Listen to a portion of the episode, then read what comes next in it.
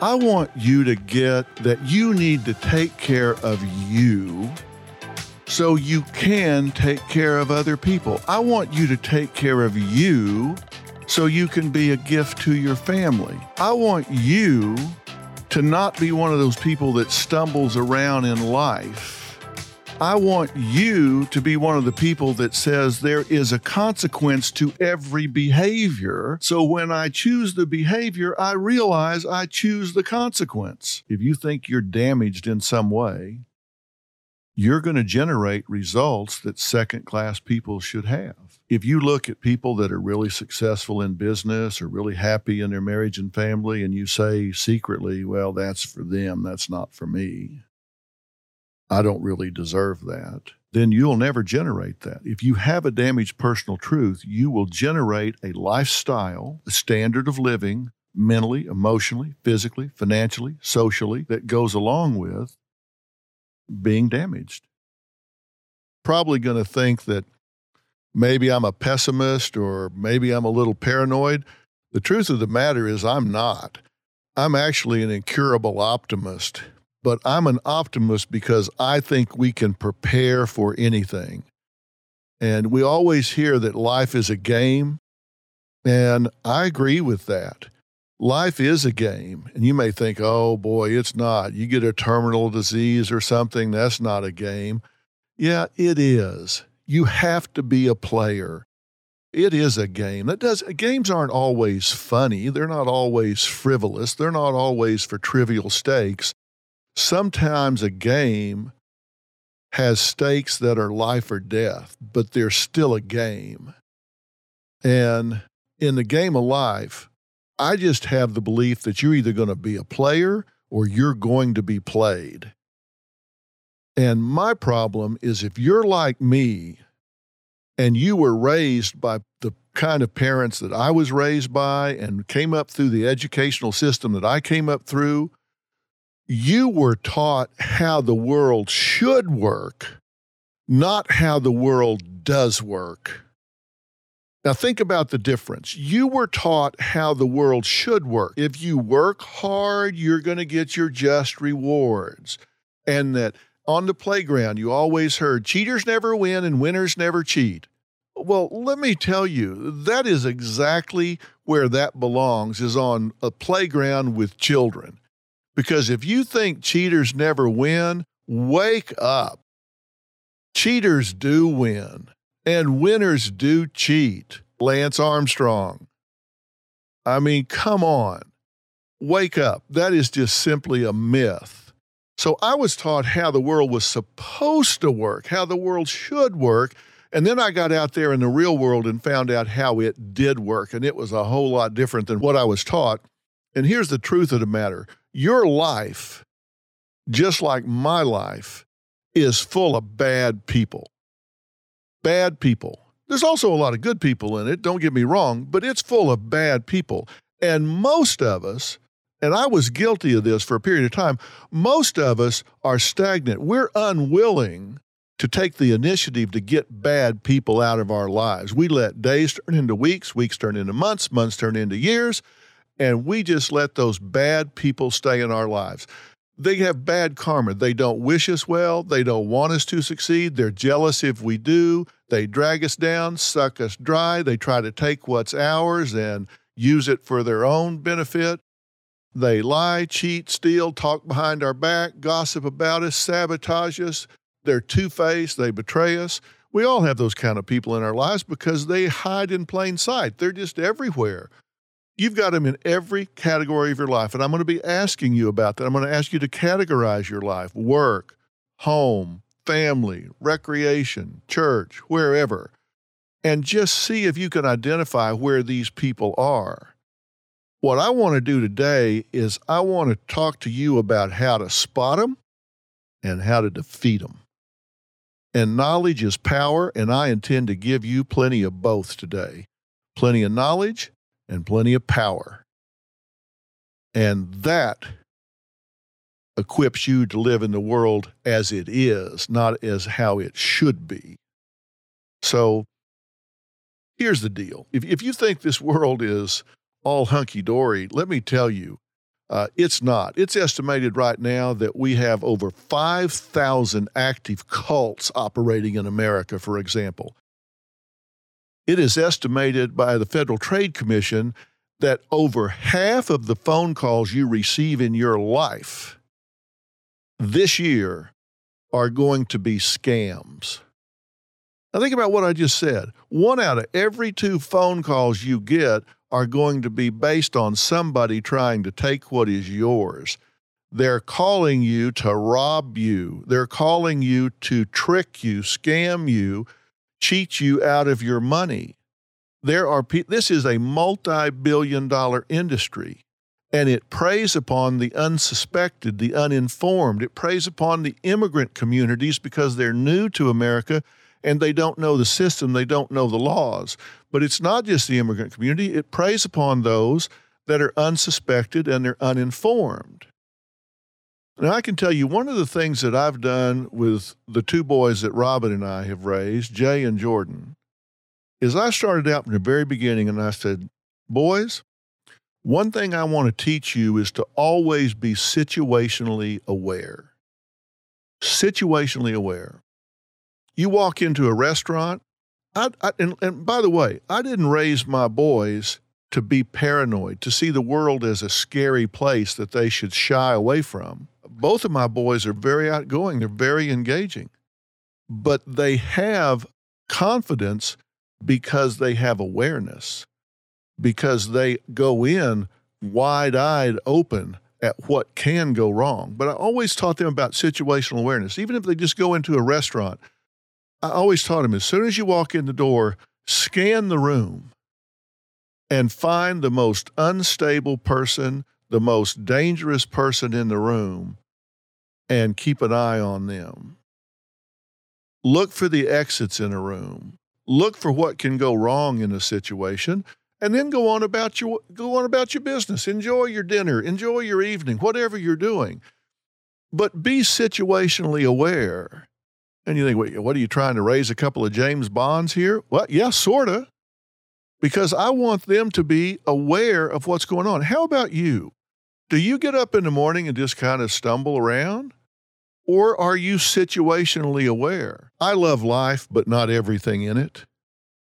I love people, but not all of them. Hell, I love myself, but not everything about me. Nothing is all one way or another. And there is power in having a crystal clear view of reality. So yes, I do want you to be situationally aware. I do want you to pay attention. Now, I gave you the example of being situationally aware when you come into a room. That's environmentally. Are you situationally aware about the people in your life? Do you know who in your life is not a fan? Do you know who in your life is your enemy? Do you know who in your life is trying to exploit you, stab you in the back, hurt you in some way? And trust me, when you know that, you can be prepared and you are a whole lot less apt to become a victim. Now, let me tell you the number one tool of muggers, for example, and I've interviewed a lot of muggers. You know what their number one tool is? Surprise. They tell me that they'll walk up to somebody on the street at night, and the first thing they say is something like, hey, what time do you have? And because we're unsuspecting, and because we're polite, and because we're courteous, what's the first thing you do when somebody says, hey, what time do you have? The first thing you do is you lift up your left wrist and you look down. Okay, so now you've taken your eyes off the person in front of you, put your head down, and put your hand in a position that's hard to defend yourself. And in that second, they strike. And the muggers tell me 2 things. Number one, they've now incapacitated the person because they've gotten them to take their eye off the ball. And they say then they've got about a 5-second window when the person is in denial. The first page of a book never tells the full story. And those news alerts and headlines, like the ones we get on our phones, don't even scratch the surface of what the story is really all about. Stories are like people, multi-layered and complex. It takes some digging to find the truth, but when we find it, it can change our world. We like to dig. The news on Merritt Street. Essential television. They say they're in denial about what's happening. Oh my God, I'm getting mugged here. Somebody just hit me in the head. Somebody just knocked me up beside the head. And it takes them that long to realize, oh my God, I'm being mugged. And in that time, they're able to get the advantage. They rely on our denial, our unwillingness to accept that something bad can and is happening to them. That's what I'm trying to say to you right now, to not let happen to you. I'm talking about crystal clarity when you're viewing reality and situational awareness about the people around you and your environment. I want you to be street smart. Think about these people in your life. I want to give you a name for them. They're called baiters. Baiters, B-A-I-T-E-R, baiter. B stands for backstabber. A stands for abuser. I stands for imposter. T stands for taker. E stands for exploiter. And R stands for reckless. Baiter. That's a new word. That's a new term I want you to put in your vocabulary, because I want you to find the baiters in your life. And let me tell you how I came up with this. The goal in psychology is to differentiate one pathology from another. So we want to differentiate depression from anxiety. We want to differentiate an antisocial personality from a borderline personality. We want to differentiate those. You know why? Because insurance companies require us to differentiate them, so we have a code we can write down so we can bill. Because you got to write down a code, and then you send it in, and they pay you money for that. So we got to put people in pigeonholes. But the truth is, those are false boundary lines. Number 2, perception of uniqueness. Identify your strengths and know what they are so you can play to them. And this leads to number 2 in your playbook. You must create a perception of uniqueness. Now, what do I mean by that? I mean, you do not want to be a face in the crowd. You don't want to be a robot. You do not want to be an interchangeable person in a relationship. At your job, anywhere, if you're just a random person, that yes person, this person can be here again, another person can be here. I didn't make much difference there. A lot of jobs are like that. You know, jobs that, well, anybody can do. It just doesn't really matter who does it. And there's nothing wrong with that, but that's not for you. If you want to improve your life, you have to create a perception of uniqueness. And I'm saying perception of uniqueness because it doesn't do any good to be unique if people don't perceive that you're unique. You've got to make sure they recognize your uniqueness. You may have some unique skill, but if nobody knows it but you, what good is it? So you have to decide unique. What is it about you? You don't want to just be in the middle of the herd. You don't want to blend into the background. If you want to be a winner, you need to find, embrace, and project those things that set you apart from the herd, set you apart from everything and everyone else. Uniqueness is valuable in so many different respects. And I'm one of those people that believes in a defined product. A defined product. You cannot be all things to all people. I think you have to be a defined product. People need to know what they get when they get you. I have subscribed to this philosophy my entire life, including right now. When I say to you right now, Dr. Phil, what comes to mind? Just think about that. What calls to mind? Now, in that you're listening to this, I hope it's something positive, or maybe you just tuned in because you love to hate me. Well, that's okay, because I don't have a need to be loved by strangers. But when you think of Dr. Phil, I'll bet you don't confuse me with anybody else. Now, there are other psychologists out there, other shrinks out there, other mental health professionals, but I'll bet you don't confuse me with any of them. And I'll guarantee you, there are psychologists in America that have forgotten more psychology than I'll ever know, but they forgot about learning how to communicate it. I've got some of them on my advisory board because I'll call them up. It will be something really complex or whatever, and I think, okay, I want to make sure that I've got this right. I want to make sure I've got the cutting-edge information. Some of these men and women are the editors of the peer-reviewed journals. So I know they've got access to research that won't be published for another 18 months. So I don't give cutting-edge information. I give ahead of cutting-edge information. What research has shown that you can get from Dr. Phil that you won't see in the journals for another year and a half. So I'm talking about OCD. Believe me, I've got up-to-the-minute information because I talk to people that know more about it than I do. There are some people that spend their entire career on that one disorder. I don't, but I know who does. So I bring these experts in. Now, when I say you're not going to confuse me with anybody else, there are people out there like John Gray.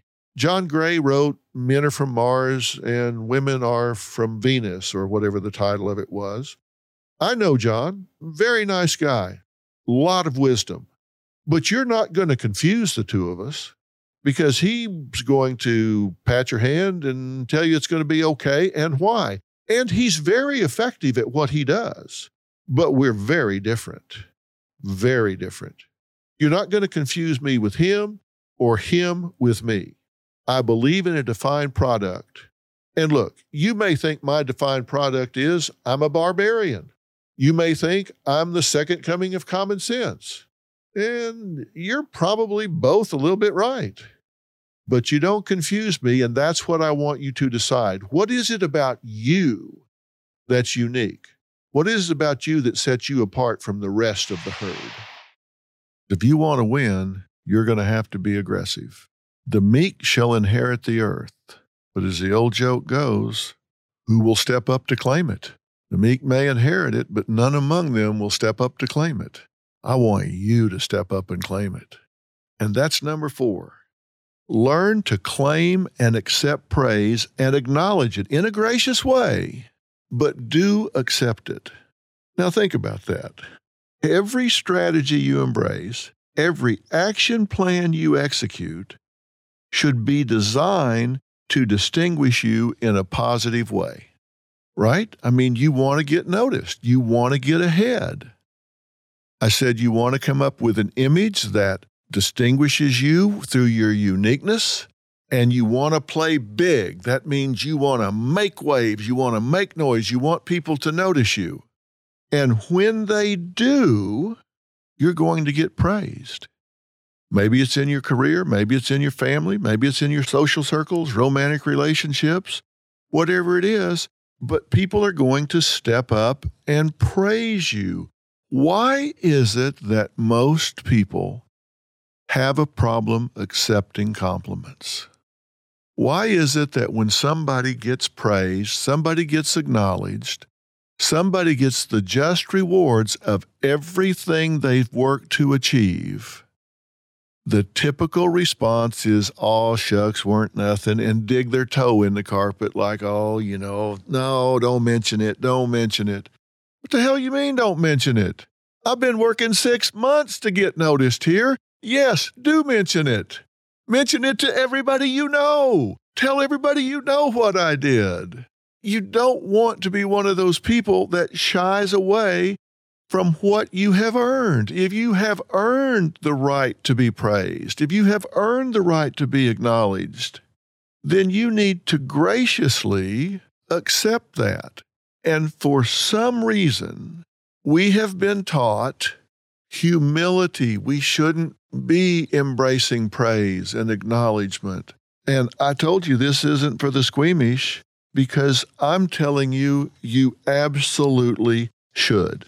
Humility is great in certain times, in certain circumstances. But when you are on the move in your life, in your career, in whatever it is you're pursuing, and you are upwardly mobile, why wouldn't you graciously accept the compliment or the invitation to move to the next level? And I can only think of two reasons. One, you've been taught it's prideful and narcissistic to seek attention, so you shun it when it comes. Or two, you really don't believe you deserve it. You just really don't think that you've earned it. You don't believe you've deserved it. Well, let me remove that first obstacle right now. It is not prideful. It's not egotistical to accept, claim, or expect praise. And I say expect because you teach people how to treat you. And when you do a job well, then you need to teach people that you expect to be acknowledged for it. And if you don't do a job well, then you should expect people to say, hey, that was not up to par. You need to step up your game. You don't want to be lied to. If you want to succeed in this world, you need honest feedback, right? You need people to tell you the truth, or you're going to continue this trend toward mediocrity or worse. You need to choose to respond differently when someone praises you or confirms your value. So how about simply learning and practicing to say somebody praises you, they come up and say, hey, I just got to tell you, you did a really good job on this project. And you may think it's gracious to say, oh, no, listen, it was nothing. How about instead saying, thank you for saying that. You are really kind to notice. Is that prideful? Is that egotistical? Is that narcissistic? Is that obnoxious? Is it obnoxious for you to say, thank you for saying that. You're very kind to notice. Or, that means so much coming from you, so thank you for noticing and thank you for taking the time to say so. Does that seem obnoxious? If you're in a personal or romantic situation, you can reciprocate at the level of comment that you received. It is always safe to begin with a straightforward, thank you for your kind words, and then add any specific reaction that you want to. The second obstacle, if you don't believe that you deserve the credit or praise, then let me assure you, others will soon begin to agree with you. Because anybody that's truly evaluating a person's worth, value, skills, and abilities, in their heart of hearts, they're going to say, they know themselves better than I do, so who am I to second-guess them? They've known themselves since the day they were born. And they seem to know that they're not very smart, they're not very good, they're kind of lazy, and they don't really have ownership in the good outcome here. So who am I to second-guess them? They're going to defer to you eventually. They may not say it to your face, but I can promise you they're eventually going to say it to themselves. If you lack self-confidence, if you lack self-worth, like I said, you teach people how to treat you, pretty soon they're going to agree with you. I hear you, Doc, but where's the line? I mean, does that make you a self-promoter? Yeah, probably so. But if even you won't promote yourself, why would anybody else? I do Dr. Phil every day, 5 days a week, 52 weeks a year. People ask me, is this worth watching? What do you think I say? Oh, I don't know. It's just something to do. I don't know. You think that's what I say? Absolutely not. I say, I absolutely believe it's worth watching. We really work to destigmatize mental illness in America. We give people common sense information delivered to their homes every day for free. And I think, in fact, that it is the highest and best use of television. Is that self-promoting? I hope so, because I intend to promote what I do because I believe in what I do. And if somebody sees me on the street and they come up and say, Dr. Phil, I just love your show. I love your message. I say, thank you. Thank you for saying that because we take it real seriously. It's great to hear from you that you take time out of your day to watch. That means a lot. Why would you not do the same thing in your own life?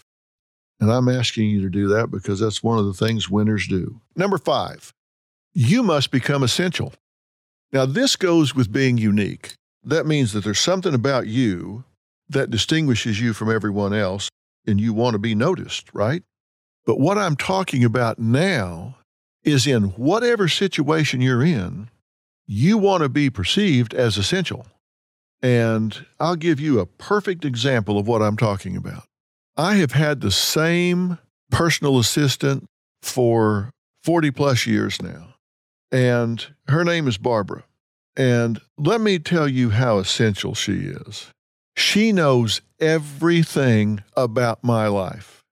If I need a passcode to get into the Nest thermostat at my house, I call Barbara. She knows what it is. If I need the passcodes to the streaming services on my phone, I don't know what they are, but Barbara knows.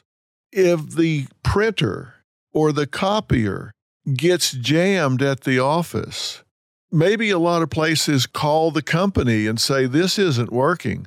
All I've got to do is say, Barbara.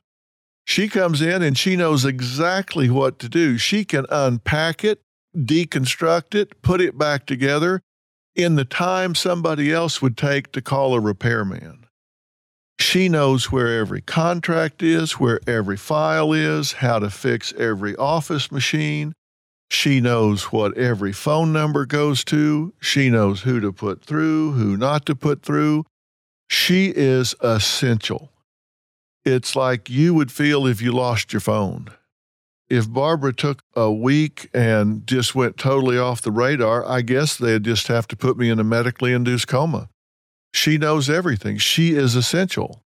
And if somebody said, well, you're going to have to cut back here, you're going to have to get rid of some employees, she would be last on the list because she is essential in so many different areas.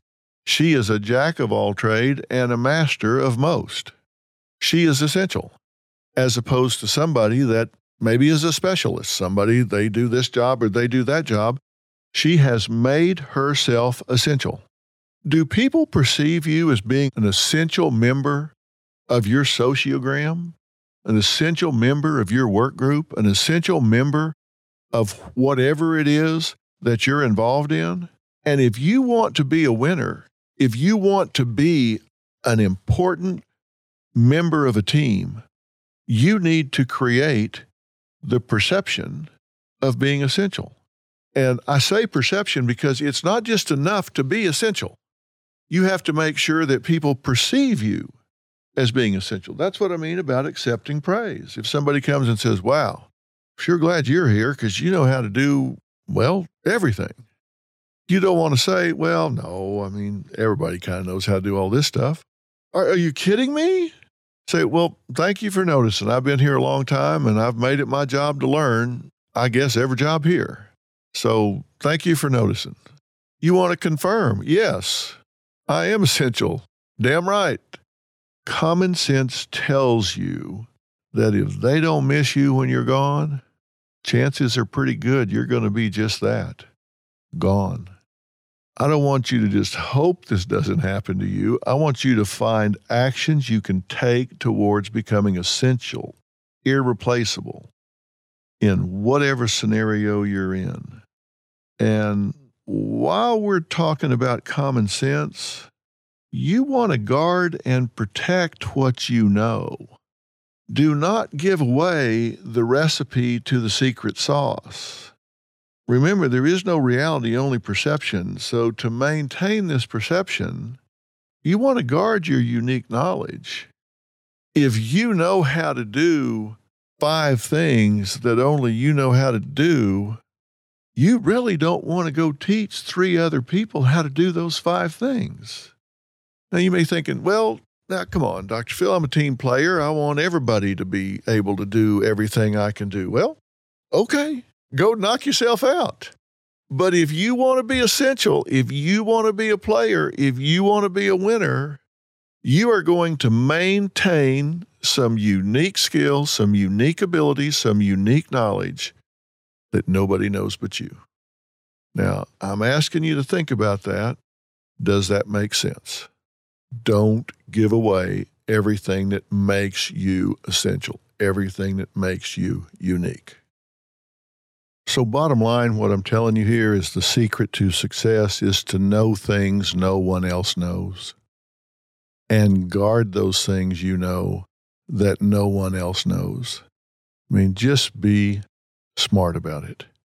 When you get into the game of life, folks, this is chess, not checkers. And if you think that other people aren't playing this game with strategic objectives in mind, then you're going to miss the level at which life is happening. Don't be one of those that doesn't get it. This is chess, not checkers. Number 6 in your playbook is you must know your real currency. I just really don't like psychobabble. I don't like words that have been so overused that they lose their meaning. It really bugs me when I hear people talking about, I want to empower people. Come on. I mean, empower has been used so much that it's lost its meaning. What do you even mean when you say that? Think about number 6. You must know your real currency. What do you really value? The most obvious form of currency is monetary, money. That's currency. Currency is money. But there are other forms of currency, right? Like getting praise. We just talked about accepting praise. A lot of people value getting praise and acknowledgement. They used to say about General Patton in the war, you give him a couple of headlines, he's good for another 100 miles. He'll press on through whatever the odds are. He loved headlines. He liked that. It was of value to him. Some people love social currency. They love friends. They love to feel like they have a sense of belongingness to a group. We all feel better if we think we're part of something, we belong to something, that we're accepted by others. If you have spent time in prayer and meditation and reading the Bible or the Quran or whatever it is that is your connection, and you feel a sense of peace about that, and you feel a closer walk with your higher power, which I choose to call God, then you have spiritual currency. You feel like you have a connection. So there are lots of different forms of currency. Sometimes when I go home at the end of the day and I feel like we worked with some people today that I made some real headway with, and they were teaching tools. And so based on what we covered, I'm guessing that millions of people got a message today that was very important. And so I'll go home and I'll be really tired, but it's what I call a good tired. I feel like I used my life, I used my platform today in a really positive, impactful way. That's currency for me. I feel like I've made a difference today. So that's a currency for me. And you need to ask yourself, what is your currency? What is your real currency? Not what somebody else says should be your currency, because the worst thing in the world you can do is waste time. The key is to not waste time or effort, even on a short-term goal, if that goal cannot yield what you really want and need. It's just simply inefficient. I've known people that have pursued a specific career. They've gone to school, gotten a degree, worked in that field, gotten to the top of their field, and been terribly unfulfilled because it was never what they wanted to do to begin with. It wasn't the currency that they wanted. I worked with a woman one time in a life skills seminar that had spent her entire life up to the age of 45 working as an attorney. And she was good at it. She was a good attorney. But her passion, what she really wanted to do, was dance on Broadway. That was her dream as a little girl. It was her dream in junior high, high school, college. She wanted to dance on Broadway. I said, why did you not? She said, well, life got in the way. My dad was an attorney. My grandfather was an attorney. My mother was a paralegal. Just our family were lawyers. That's just what we did. I was expected to be a lawyer. When I got through with school, I was expected to go join my father's law firm, and I just did what I was expected to do. And everything I do, I try to do well, so I was good at doing it. And now I'm 45 years old. Have you ever seen a 45-year-old dancer on Broadway? And I said, well, I don't know. I've never checked their IDs, but probably you're right. I don't know. It seems to be probably a young person's thing. And she said, well, so I guess I'm screwed. I said, well, maybe not. And so we worked on that and said, okay, what is it you love about this concept of dancing on Broadway? So, well, I just love the creative parts of it, the expressive parts of it, the choreography, the costumes, just everything about it. It's what I wanted all my life. I said, well, have you ever thought about teaching dance in your community theater? Well, no. Well, let's think about that. And jump ahead in the story 2 years. Being a very skilled dancer, she volunteered in the community arts program. She became the head choreographer, and the first thing that she worked on was the Nutcracker for the Christmas program. And when I saw her 2 years later, and she had 20 or 25 young girls that she was working into this wonderful program that they were putting on, and you couldn't even get her feet on the ground. She was so fulfilled by finding a way to get that real currency. And most of these girls were from underprivileged homes. And her career as an attorney allowed her to buy every one of them the shoes they needed to dance, the tights they needed to dance, the leotards they needed to dance. She found a way to take what she had spent her life doing that she wasn't passionate about and use it to fuel what she was passionate about. And I asked her, I know this is a substitute. I know this isn't dancing on Broadway, but does it come close? And she said, the first time I sat on the side of the stage and watched those 22 little girls run out onto that stage and do what they did, it was my opening night. So she found a way to get her currency, to get her dream, even at 45 years of age. How about you?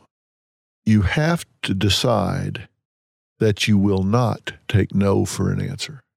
Don't tell yourself no. Don't let somebody else tell you no. And don't decide there is only one way to get the currency you want. Don't decide that you've blown it, that it's too late, because it is never too late. I said there were 16 things in the playbook. Number 14, you must deal only with the truth. You must deal only with the truth. Denial, trivializing things, minimizing things, that's for suckers. You have to deal with the truth. I don't care what it is that you're dealing with, whether it's parenting your kids, dealing with a crisis in your marriage, dealing with a crisis in your health. You have to deal with the truth. Winners deal with the truth. And you know when they deal with it at the first opportunity they have. They deal with the truth as soon as it presents itself. Now, that seems self-evident, right? Telling you that if you want to be a winner, one of your items in the playbook is you deal with the truth. You don't lie to yourself. But that's not as intuitively obvious as it may seem, because we tend, through something called perceptual defense, to screen out things we don't want to see, we don't want to hear, and give our brain access to only those things that don't upset us. And you have to consciously overcome that. Now, let me talk about what I mean by that. And I guess it boils down to this. when you think about it, don't you know the truth when you hear it? Let's say you are really worrying about something. You're really worrying about a test result from a doctor. You're really worrying about your kids out on an icy road or something, and you're really worrying about it. And your friends are there, and they're coming by and patting you on the back of the head saying, oh, it's going to be fine. Oh, it's going to be okay. Now, everything's going to be fine. Does that really make you feel better? Because it doesn't me. It's never made me feel better. What makes me feel better is somebody that comes by and says, okay, let's think this through. Let's assume that it is not good news. What's our next step? If it comes back positive, what does that mean? What do you do? Monsters live in the dark. Let's turn the lights on and see what we have to deal with here. I have saved the item for last, that if you mismanage it, can have the most devastating effect on your life. You must pick your battles and never let your opponent have control. You must pick your battles and never let your opponent have control. Now, let me talk about what I mean by pick your battles. Don't ever get in a fight that you don't need to fight. There are a lot of people that they just can't pass up a good fight. Argument. They just don't realize or recognize they don't have to react just because they can. There might be something going on at school with the teachers or the PTA. There are 500 students in the school, which means there are probably 750 parents. You don't have to be the one that fights that battle. Don't ever fight a battle that you don't have to fight. Now, you can think, okay, Dr. Phil, what you're saying is be a passive bystander. What if everybody takes this attitude? Well, if you look around and nobody is stepping up, then that's a battle you need to fight. You don't need to be the one that charges every machine gun nest first every time. You don't need to be the one that puts yourself at risk every single time. Don't fight a battle you don't need to fight. Fight your fair share, contribute, support, but you don't need to be the first one through the door every single time there's going to be a conflict. Don't ever fight a battle that you don't know you can win. Now, again, you're probably saying, oh, wait a minute. What are you saying here? I'm saying if you can't win the battle, don't fight it. Why fight a battle that you cannot win? Again, I'm not telling you how the world should work. I'm telling you how the world does work. Why fight a battle you can't win? If you know that you cannot win this debate, this argument with your boss, then why do it? Go at it another way. Find another approach. Co-opt him or her into your way of thinking. but don't choose to engage in a battle that you cannot win.